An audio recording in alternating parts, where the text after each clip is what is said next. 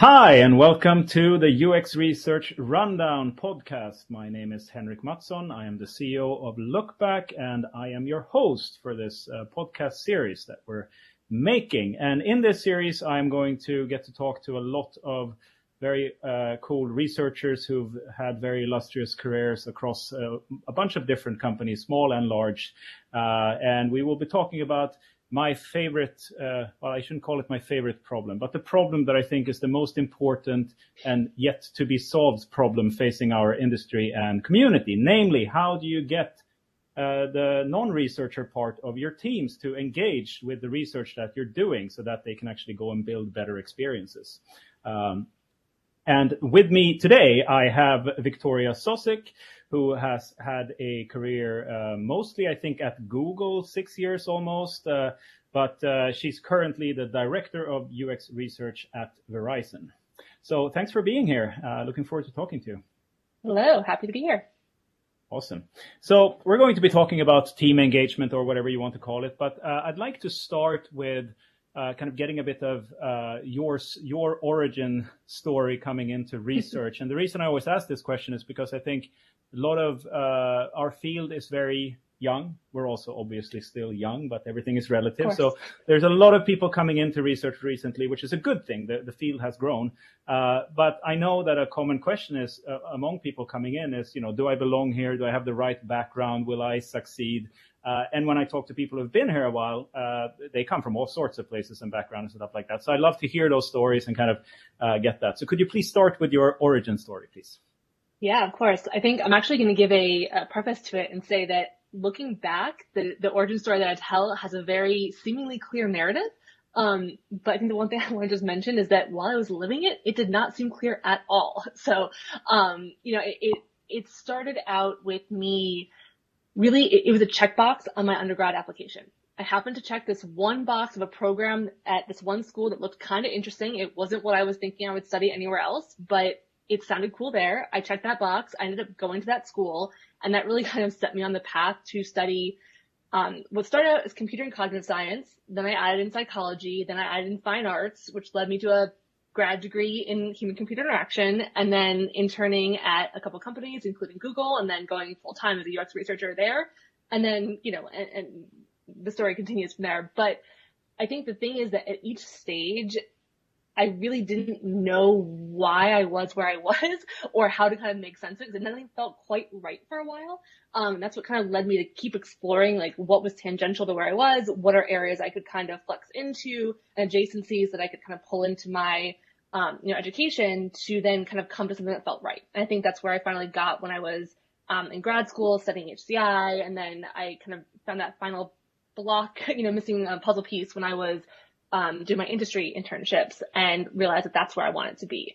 Um, so again, I feel like I have a relatively straightforward path given that I studied HCI, which, um, you know, t- tends to lead, you know, relatively smoothly. But, um, yeah, at the time, nothing, it didn't quite make sense. I didn't realize where the narrative was going to go. So.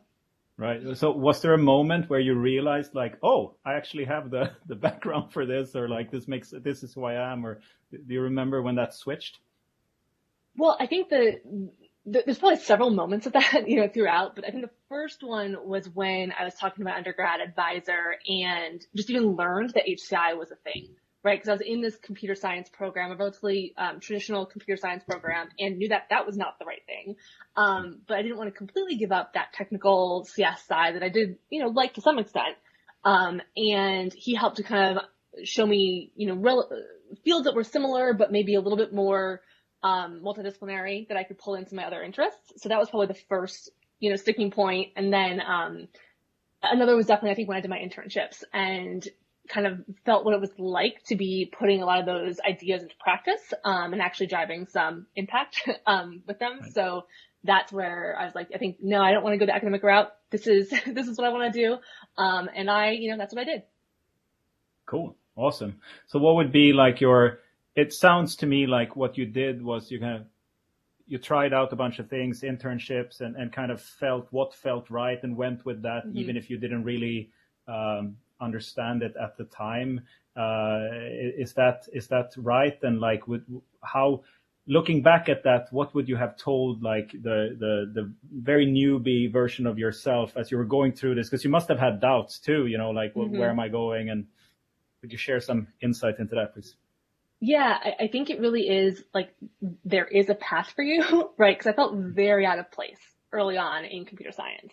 Um, even though again I could do the work and you know I liked coding, um, I felt, yeah, just, I definitely felt it was not the right place for me. And I think just keep pushing, keep asking questions, keep exploring, and don't feel like you need to completely give up on, on something. If you like it, you can just kind of push the boundaries and see what may exist, you know, slightly outside of it, um, that may feel like a better fit. Right. Oh, cool. Awesome.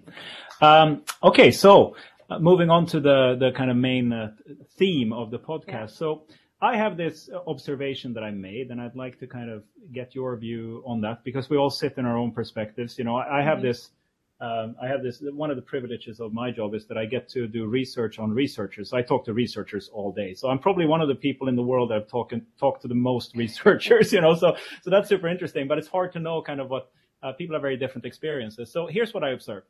Um, research has, our field has, um, has really evolved in a very positive direction over the last, I would say, five or six or seven years or something like that. So people have a seat at the table, like research is a thing now. It's not just something like, oh, we need to research, you know, it's like, uh, but it's equally, dis- it's unequally distributed. And the same thing goes for this problem that we're discussing today, is my observation. So you have some companies where, you know, there's great team engagement. It's obvious to like developers and and uh, designers, etc., to show up in research sessions and partake in that and be very engaged. And at the same time, you have a lot of, you know, teams of one or whatever where, where perhaps they've never had the feeling that someone really cares about what they're doing. That's also kind of a narrative, um, mm-hmm. that I hear. So what has your experience been? And I know you've been at, you've been at large companies, but we talked earlier about Google being like really a bunch of very small companies kind of disconnected. Mm-hmm. So what, what has your experience been? And, and have you seen some changes in this and, and kind of where do you think, where do you think this is going and, uh, et cetera? Yeah, um, definitely seen a, a, lot of change in that. I think the, the other nuance I'll even just add to what you just mentioned is within companies, you see mm. that same spectrum mm. in, in many times, especially the, the larger companies, right? That, that I've, I've mostly spent my career at. Um, I, I know, well, I spent my entire um, time in one area at Google. I know from, you know, research colleagues had very different experiences. And right now I'm in the position where I oversee a central research team that works with a lot of different business units, a lot of different teams within Verizon. And I see the same, you know, differences between um, some of the experiences that my team members are having just based on, um, again, like how mature the practices in different mm. teams, um, how used to, you know, working with UX research that, uh, you know, different team members are. Um, and it's, it's kind of cool to be able to track the trajectories, right? Um, as they're happening even within the same company and just kind of seeing the progress that we're, you know, we're able to make there. Um, I said that a lot of what my goals have been, I think a lot of what my role is, is helping to facilitate that for my team members and helping hmm. to, um, educate feels so like I'm sitting on top of the, you know, the, the, the, the tower educating you, but, but to help to, you know, show the value and mm. help to, you know, really advocate for how research can help everyone achieve, uh, you know, their goals. Right. Uh, that, that's a super interesting perspective that I kind of missed in my thinking about it. That of course there isn't like one research culture per company. There are many research yeah. cultures even within companies. So that's a super interesting point. And the old social scientist in me uh, immediately thinks that this is a great exper- exper- experiment environment, right? Because you can kind of like test different things. So what would you say distinguishes the two? Let's say you have like a, a group where this works really well. Um, in the same company because then we can hold that setting like the the the, the experiment is clear, right? So what what difference within the same um, company, uh, a group where this works and a group where this doesn't work? I think there's there can be so many different answers to that, right? I think mm-hmm. um, on one hand, it can be leadership attitudes to research and how accustomed the, you know, most senior leaders are to working with and how open and kind of how much they bought into the idea of research being a core partner and a, a really important part of, of the overall, you know, team. I think the, the researchers themselves, right? And how much they see it upon themselves to really be that partner and see it as their role to, in some ways, insert themselves and continue to kind of mm. push for, for more and more, um, collaboration across different phases of projects. Um, I think that there's resource allocations, right? So resources look different as far as how um, both in how many researchers, how much um, budget you have, things like that, that obviously in, impact how much work you can do. And to some extent, the, the, the, the more resources and the more ability you have to do your best work, the more likely you are to be able to show the value of the research. So those are a couple different things that I think can, you know, can, uh, impact how mm. well positioned a researcher is. Right. And, and how much of this is I mean, you can you can uh, ignore my questions and just like keep talking about your your experiences if this doesn't make sense. But how much of this is kind of organic? Like one thing we see in our data, for example, is that if people sit in on sessions live, they get kind of hooked. You know, they see their first like moderated usability test and they see the participants struggling with the thing that they built and they're like, oh, wow, that's because they care. Like everyone cares about uh, everyone building product cares about the user experience. They might not care about like reading every user research report, but they care about the experience, right? Yeah. Uh, and and you also see the moderator. I mean, this is something I, I observe very often that the value people who've sat in and observed researchers doing their thing uh, are kind of value research more because they're like, oh wow, this is like hard. This is an art almost. This is a this is a skill. Uh, that's kind of organic. And then you also hear these stories that you kind of alluded to a little bit like, and I'm sure in your research leadership role, you've probably come across it where you kind of have to, you know, convince or educate or sell even perhaps, or like stakeholder management. Um, how much is, do these go hand in hand? Uh, how, how, much is, uh, you know, how do these relate to each other, um, in your experience? Yeah, I think, I mean, I, I think it's 100% true. When people see and feel the, you know, the, the customer, the user, it definitely hits in a different way. Um, I think that that can be a really powerful way to, to expose some people to research who haven't before. I think though that only goes part of the way because I think very few people, um, even those who are not super bought into research and who haven't been exposed, don't want to you know, understand the user, the customer, don't want to help them, right? They, that mm. is still something that I think is, is true for a good chunk of people we work with. I think where I often find a lot of value is by taking the lens of what's standing in their way. Why are they mm. not? And oftentimes it's things like, what are they incentivized by? Right? What are their metrics they're trying to hit? Um, what time pressures are they under? things that could be actively, you know, working against the inclusion of more people, more, you know, activities in the timeline, things like that. And if it's not clear to them how these activities are going to actually influence their bottom line, what they're measured by, then it's it's a hard sell, even if they as as people, right, believe mm. in the the value of talking to people and and uh, you know understanding them. So I think it's really important to understand what your stakeholders are incentivized by, what they're being measured, what they care about, um, mm. because I think oftentimes those are the things that are standing in the way from us becoming, you know, even a closer collaborator, a stronger partner to different stakeholders. Right, right. So in your role as director of UX research, how much of this kind of whatever you want to call that thing, the stakeholder understanding, navigating this landscape, trying to have impact.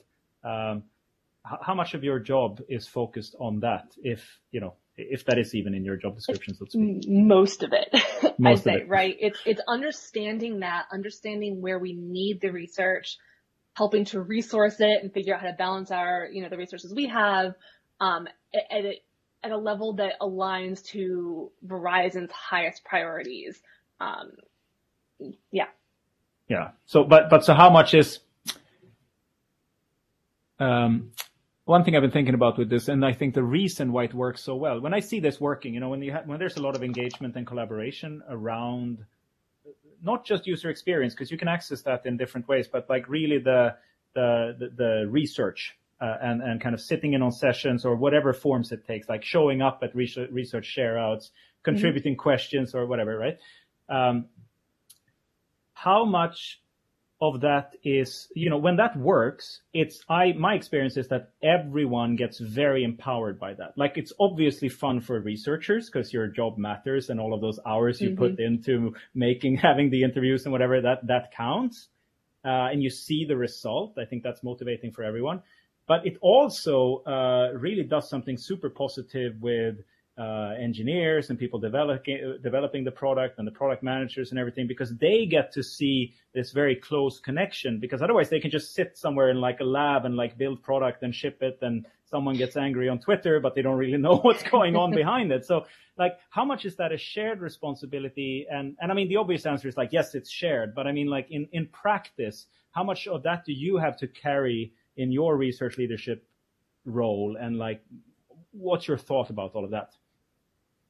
Yeah, I, mean, I think it's certainly true that there's a level of like detachment that you can have if you're not seeing it with your own eyes, right? And it's easier mm. perhaps to ignore or to kind of say like that's not the most important thing. Um, and that it's, it's harder to do that when you're, you know, observing people when you're talking to them. Um, I, I, I, it's interesting though because I think that that's, in my mind, that's actually a few steps down the line, like that in of itself isn't really what's going to cross some of the biggest hurdles to getting mm. the, the, the strongest research partnerships and the strongest um, you know, embedded relationships and the buy-in because I think that can be a catalyst, that can be a spark. But mm. even after people do that, I think if you don't address those bigger issues, that can mm. fade. Or they do it once but that's not enough for sustained engagement, right? Um, and it's just a beautiful memory of something we did it, once, and yeah, exactly. And I, I think if you the observation of sessions and the talking to users is kind of both a a tool to drive engagement, but also a um, an outcome in a way. If you get to the point mm-hmm. where they're doing that regularly, that's I think when you know, that it's a strong signal that people are finding it valuable to spend their own time, which is, you know, oftentimes our most constrained resource is our time, um, yeah. to, to actually engage in, in sessions in that way. So it's, again, I think, I think it comes down to best understanding what the barriers are. And if it's truly not believing that, um, that this type of data, that doing this kind of work is important, then I think that goes a huge long way if there's other organizational structural constraints, I don't think that's necessarily enough to push it over the hurdle. Mm, yeah, I, I, love this. Yeah.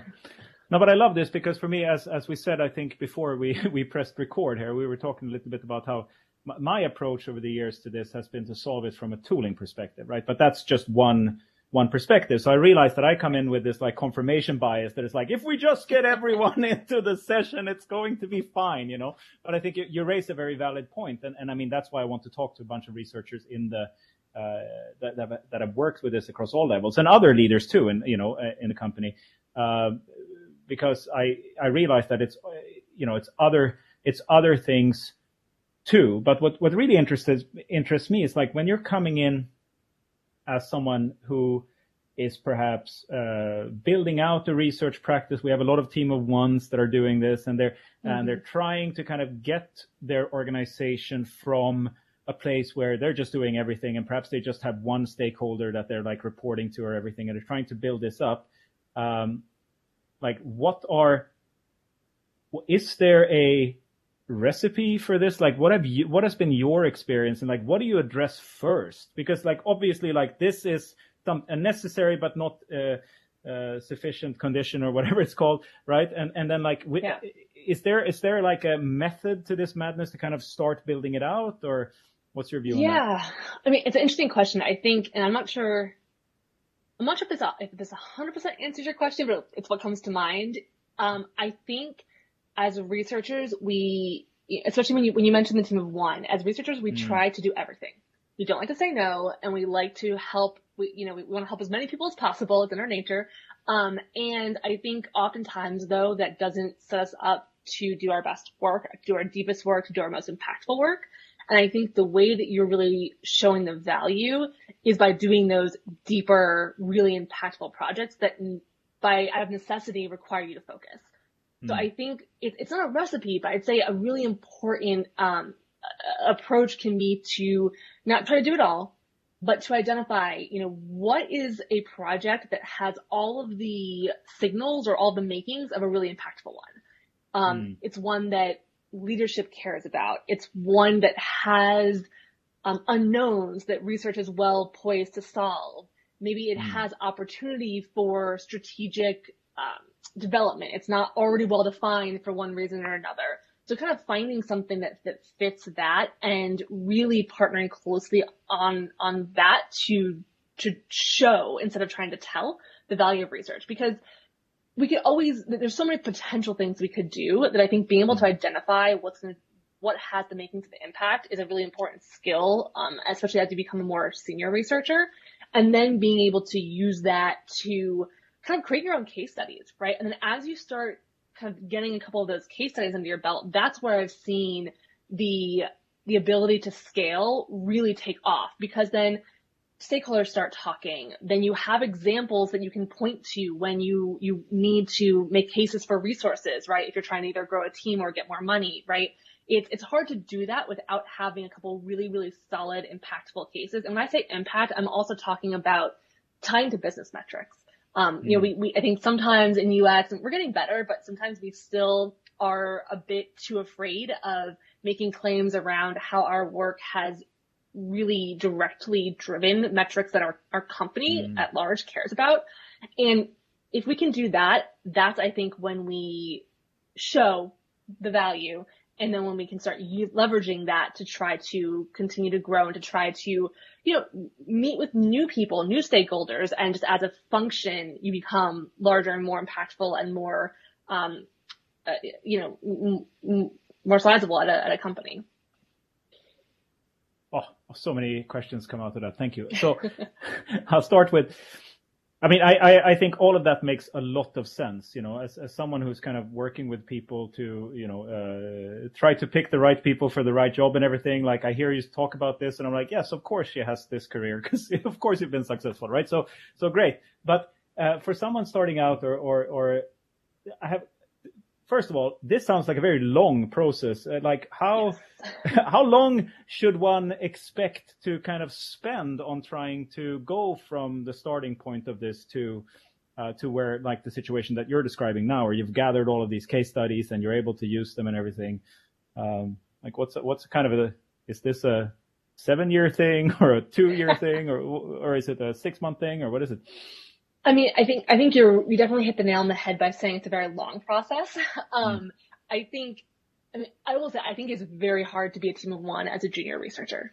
I think it's mm. because you just you don't have, you know, some of the, the support to help guide you through all those those processes that you know I just kind of spoke briefly to. Mm. Um, I, so it's actually one of the reasons that I think for researchers it's important to have a sense of what aspect of the role do we enjoy most and what kind of role do we want to be in? Do we want to be in a role where we are having to forge that way and build that? Do we want to be in a more established researcher role where we can do the research, you know, work closely with team members, drive impact, but don't have to continually be pushing and fighting? And because coming back to the very beginning of our conversation, there's research roles on that spectrum. Mm. And I think being just being very aware of what taking a different, a role on a different side of that spectrum could mean for your day to day. Because if you're, I mean, all, all the more power to, to anyone who's in this position, but if you're a junior researcher trying to really forge that on your own, yeah, I think it's, I think it's a long process because it's, it's hard, right? Mm. It, I mean, I, I've been able to make some of these, um, some of this progress in my role at Verizon the past three years, but I came in already having many, many years of research experience and mm. learning from those more senior than me. And I think that's, that's how I was able to level up the way that I did is I observed those around me. I took in the way they were managing and negotiating and, and really tried to model my work after their, theirs in many way. And I think that's really hard to do. Um, I, I don't think I'd be able to come in and do what I'm doing now in my current role had I not had that experience. Yeah. So Oh, totally. So, and that's great because that's a perfect uh, segue to my other question I had. So, who are these allies that kind of that that you? Uh, because what I see here is is something that has been uh, an interesting. Uh, I've heard in other conversations that I've had about this too. Just like part of this is you are applying your research skills, I would argue, to the internal organization. You're kind of researching your organization and you're navigating mm-hmm. that just like you would understand the user experience. You're kind of like, how are my stakeholders experiencing research and how, you know, what do I need to do? So, so that's something that everyone can apply as their research skills grow. Yeah. Uh, but part of it also is this kind of, when did you realize this, right? Like, do, do you have any memories of that where you kind of started figuring some of this out? And and who are your allies in that? If you and i don't mean like you can mention names if you want but i mean like more like the function. Was this like senior yeah. research or was this other people or? Yeah i mean i very um i very clearly remember one moment where i just started full time at google. So I, I, interned there for three months but the intern experience you know is, is different in, in many ways from from joining full time. And i joined full time in a remote location. So i was not seated near any other researchers in my team. And I was just like, what the heck am I doing? Like what, how do I get anything done? Like what, I, I don't like, I'm like, I know how to do research. I just finished a PhD. I know how to do research, but mm. how do I actually get anything done here? Um, and I think that's when I was like, just really owning the fact that I do not at all know how to get anything done here. So I'm going to have to learn that aspect of the role. Like that is a gap from my training. Mm. And um, I, you know, in that role, I was fortunate to have a, you know, a solid team of UX researchers and many more senior than me, including my manager. And a lot of it was just trying to, yeah, like I would try to partner on projects with my manager. I would try to observe them and watch them in meetings, kind of observe what kinds of emails are they sending? How are they driving conversations? How are they executing? Uh, how are they going from here's a research project that, that we can maybe contribute to, to actually shaping that project, asking the right questions, how are they communicating those findings? Like all those things were things that I just watched my primarily manager, mm. but you know, a few other senior researchers as well. Um, and, and I had product allies along the way for sure. I don't want to, you know, uh, sell them short, but primarily it was really by just seeing someone that was successful doing things the way I wanted to be able to do them and observing that person. researching. Perfect. Yep. So, okay, great. So, um, uh, we reached that part of the conversation in this short podcast format where I'm going to have to round off, unfortunately. My feeling in all of these, and I, and I recommend everyone to listen to all the other ones we've done, is that there's so much to talk about here and it's been such a pleasure to have you. But I, would like to finish on one kind of um, question about handling handling this journey and kind of like because when we look back when I talk to people who've who've had success and worked through this and learned these things and like apply them and have have a track record. You know, everything is easier once you reach that point. I mean, it's still hard, but but like you have the track record. You yeah. you you know you kind of you recognize the situations and you're not lost in it, right? But the road to getting there, and I'm sure you will agree, is full of like moments where uh, like I'm just going to give up. And when I talk to people, I feel they're like your story seems it sounds very hopeful. It's like you know, and I tried this and then it didn't work, and I, you know, and I think that's important to maintain that. But I also hear a lot of hopelessness out there where it's like no one's ever going to care about my work, or like I try but no one is interested, etc., etc. So, um, is that something that you recognize? Is that something as a research leader that you work with with your uh, junior uh, researchers? Uh, and what would be some advice, you know, to to people in the audience who might be feeling these kind of feelings that you know this is never going to yeah. work because as you said it's a long process etc yeah. and it's and it's difficult like what are some uh some words of guidance yeah i mean i think you know it, it, it's funny it's always funny to hear you you know characterize my my journey in your words because of course yeah. it didn't didn't always feel straight you know upward like that right the things that that didn't explicitly call out before were the moments of, yeah, feeling like, what's the point? Why are we doing mm. this? This person over here is never going to see the value, so why even try, right? Like, I think I've certainly had several of those moments, and I think the way that you approach them, you kind of have to look in a little bit and say, where am I right now? Am I in a position mm. where I'm feeling confident enough that I can take on those challenges? Or do I need to be like, no, I'm actually kind of feeling a bit burned out myself and I just need to maybe take the foot off the gas for a little bit and be okay with that. Mm. Just kind of let things go, you know, let some of those, you know, moments that can feel like failure moments just happen and kind of recharge myself so I can get back to the point where I'm feeling like I can take it on again.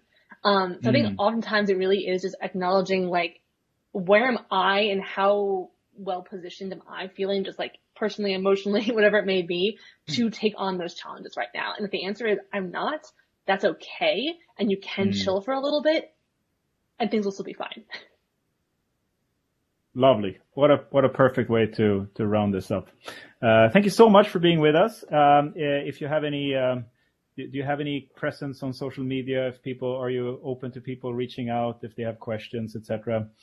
Yeah, happy to uh, feel free to find me on LinkedIn and, and send me a message. I don't always respond instantly, but I, I try to you know get back within a few days. Awesome. Awesome. Well, thank you very much everyone for tuning in. Uh, and, uh, I hope you enjoyed this conversation and learned as much as I did. So, uh, if you want more of this, uh, you can sign up for our newsletter where we, uh, publish new releases, etc. The research, UX research rundown, uh, and tune in for more, podcasts like this one. Thank you very much and, happy researching. Bye. Thanks.